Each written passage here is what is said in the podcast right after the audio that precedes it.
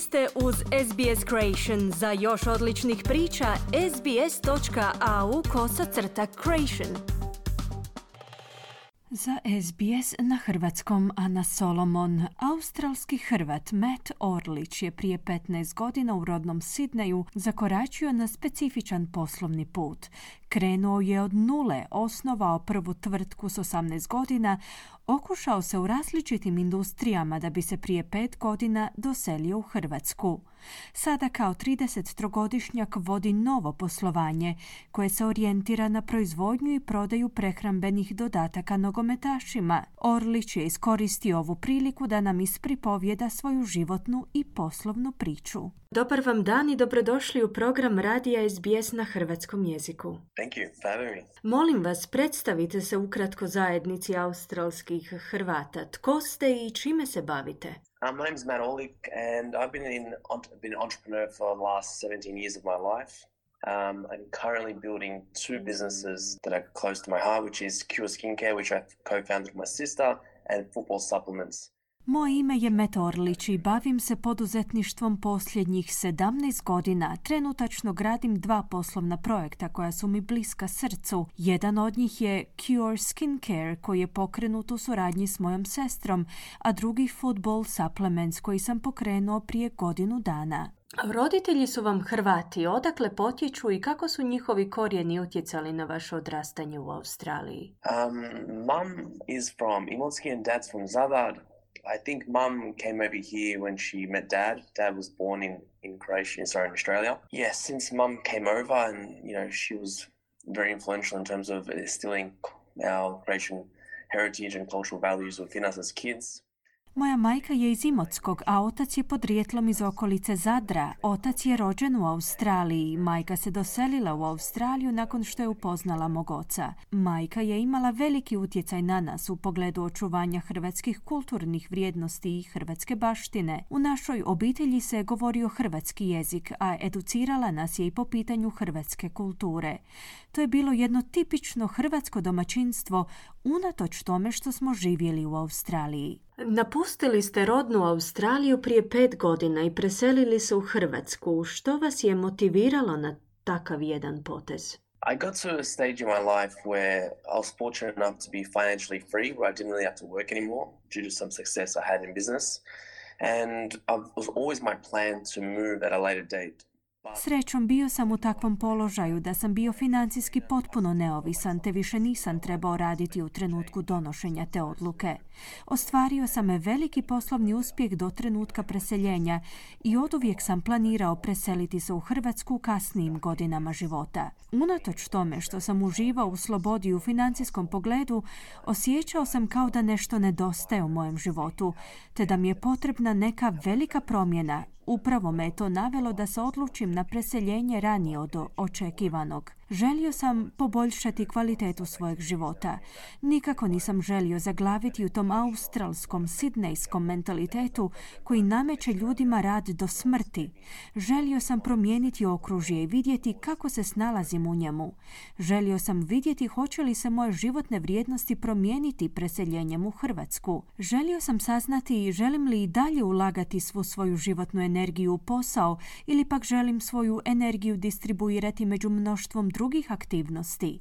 Znao sam da će mi okružje u Hrvatskoj dati bolji uvid u to što zapravo želim od svojeg života. Bio sam svjestan toga da australsko okružje zapravo utječe na izgradnju moje percepcije svijeta. Jeste li imali priliku biti uključeni u zajednicu australskih Hrvata prije preseljenja u Hrvatsku? Yes, so I was a part of the multiple Croatian communities. I attended a lot of the events. Uh, Croatian soccer tournament. I played for a Croatian soccer club. Da, bio sam uključen u mnoštvo aktivnosti iz zajednica australskih Hrvata. Sudjelovao sam na mnoštvu događaja, igrao sam za Hrvatski nogometni klub i odlazio na nogometne turnire. Osim toga, dovodio sam i hrvatske estradne zvijezde u Australiju i organizirao njihove koncerte. U jednom intervju koji ste dali za hrvatske medije ste kazali da se većina vaših vršnjaka, Hrvata koje poznajete u Australiji, želi vratiti u domovinu. Zašto je to tako budući da je Australija ekonomski puno razvijenija zemlja u odnosu na Hrvatsku? I think that As an individual, you want to feel like you're a part of something, you're part of a tribe, part of a community. And because Australia is so multicultural, having Croatian heritage is like a separator. It makes you feel like you belong to something. Svaki pojedinac želi osjećati pripadnost, bilo nekom plemenu ili zajednici, budući da je Australija vrlo multikulturalna zemlja. Osobe hrvatskog podrijetla pronalaze svoju pripadnost u zajednici australskih Hrvata. Taj osjećaj pripadnosti određenoj zajednici se dodatno pojačava u multikulturalnom okružju koje njeguje mnoštvo kultura, budući da tada gravirate prema svojim zemljacima. Upravo zato njegujemo tu predođbu da se Hrvati u Australiji smatraju većim Hrvatima u odnosu na Hrvate u Hrvatskoj. Upravo zato se puno ljudi koje poznajem želi vratiti u Hrvatsku, jer ne osjećaju pripadnost australskoj već hrvatskoj kulturi, no mnogi to ne čine jer ne mogu podnijeti financijske rizike koje takva odluka sa sobom nosi. Smatram da mnoštvo ljudi nema hrabrosti za to. Postali ste milijunašem prije no što ste napunili 30. godinu života. U posljednjih 15 godina ste otvorili više od 25 tvrtki. Kako vam je to uspjelo i što smatrate da je tajni sastojak vašeg uspjeha? It's tough to say. Like, I started from such a young age And at the age of 17, I worked for business consulting firms, so I was exposed to a lot of different types of businesses. To je vrlo teško utvrditi. Počeo sam se baviti poduzetništvom u ranim godinama života. Sa 17 godina sam već bio zaposlen u tvrtki za poslovno savjetovanje. Dakle, već tada sam bio izložen raznim tipovima poslovanja. Već tada sam znao da želim optimizirati svoju mudrost, a da mi novac nije u principu toliko važan. Želio sam prikupiti što je više moguće iskustva iskustva. Nikada nisam imao neki zacrtani cilj u smislu nekog poslovanja u kojemu želim rasti. Zapravo me je sve zanimalo i ja sam samo slijedio svoje interese.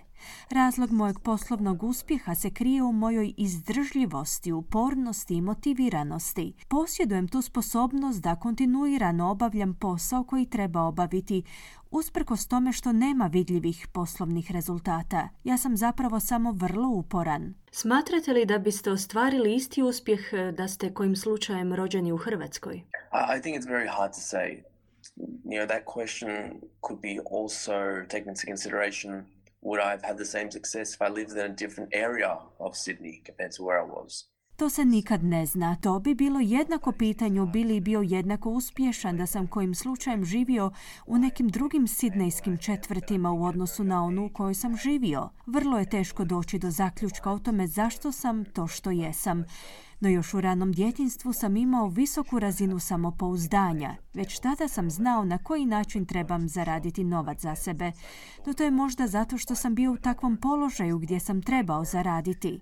Sjećam se da sam već u dobi od 10-11 godina kupovao olovke i odlazio od vrata do vrata prodavajući ih kako bih zaradio za jednu igračku za koju mi moji roditelji nisu htjeli dati novac.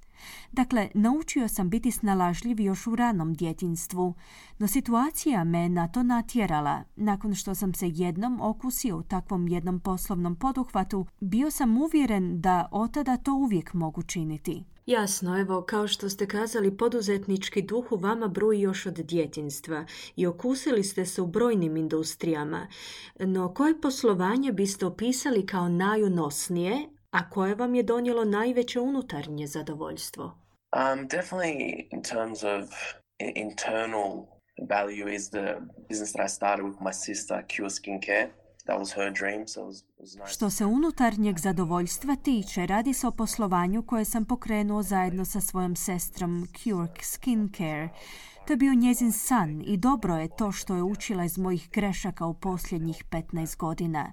No je i moj projekt Football Supplements. Bio sam nogometaš i tijelo me iznevjerilo u napredovanju u tom sportu. Pomislio sam da sam tada znao ono što sada znam u biološkom pogledu i ishrani.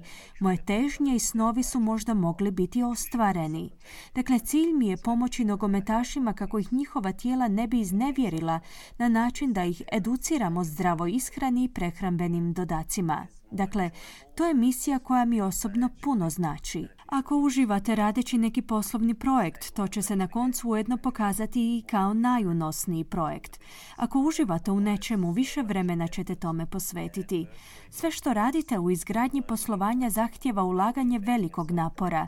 To je neprestani proces učenja i neprestano trebate pronalaziti nove načine kako biste postigli uspjeh. Ako ne uživate u tome, smatram da u tome ne možete biti uspješni. Ako u nečem uživate, ostvarit ćete u tome najbolju zaradu. Moje najunosnije poslovanje je bilo s proizvodom Cure Skin Care i to počiva na činjenici da smo u najvećoj mjeri uživali radeći na tom poslovnom projektu. Kako biste usporedili hrvatske suradnike s australskim? E, kakva je razina profesije u poslovanju s Hrvatima nasuprot poslovanju s Australcima? I don't do a lot of work in Croatia. To be honest, our company's uh, markets are outside of Croatia. I do find people are less professional in general. Moj posao nije orijentiran na Hrvatsku. Naša poslovna tržišta su izvan Hrvatske. Pronalazim da su ljudi ovdje u Hrvatskoj općenito u manjoj mjeri profesionalni. Sve se odvija puno sporije i tehnološki je nazadnije, no i način na koji vlada funkcionira. Moje pitanje bi onda bilo kako je to poslovati u Hrvatskoj? Teže ili lakše od poslovanja u Australiji i uh, koje su ključne razlike? I think, to be honest, for me personally, my experience, it's been easier and better. Why?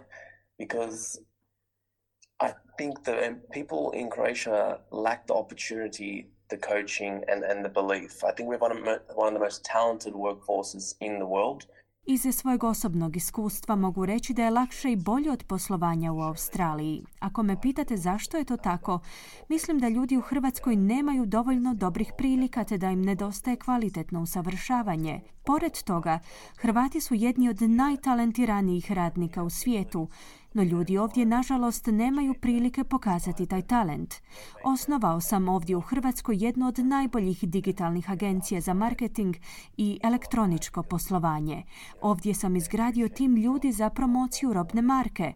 Kada ste u situaciji da educirate i inspirirate ljude, motivirate, ali ih i primjereno nagrađujete, prednosti su puno veće, jer ti ljudi tada taj posao i tu priliku cijene više od australskih radnika. Koja je najveća poslovna pouka koju ste stekli od kako se bavite poduzetništvom?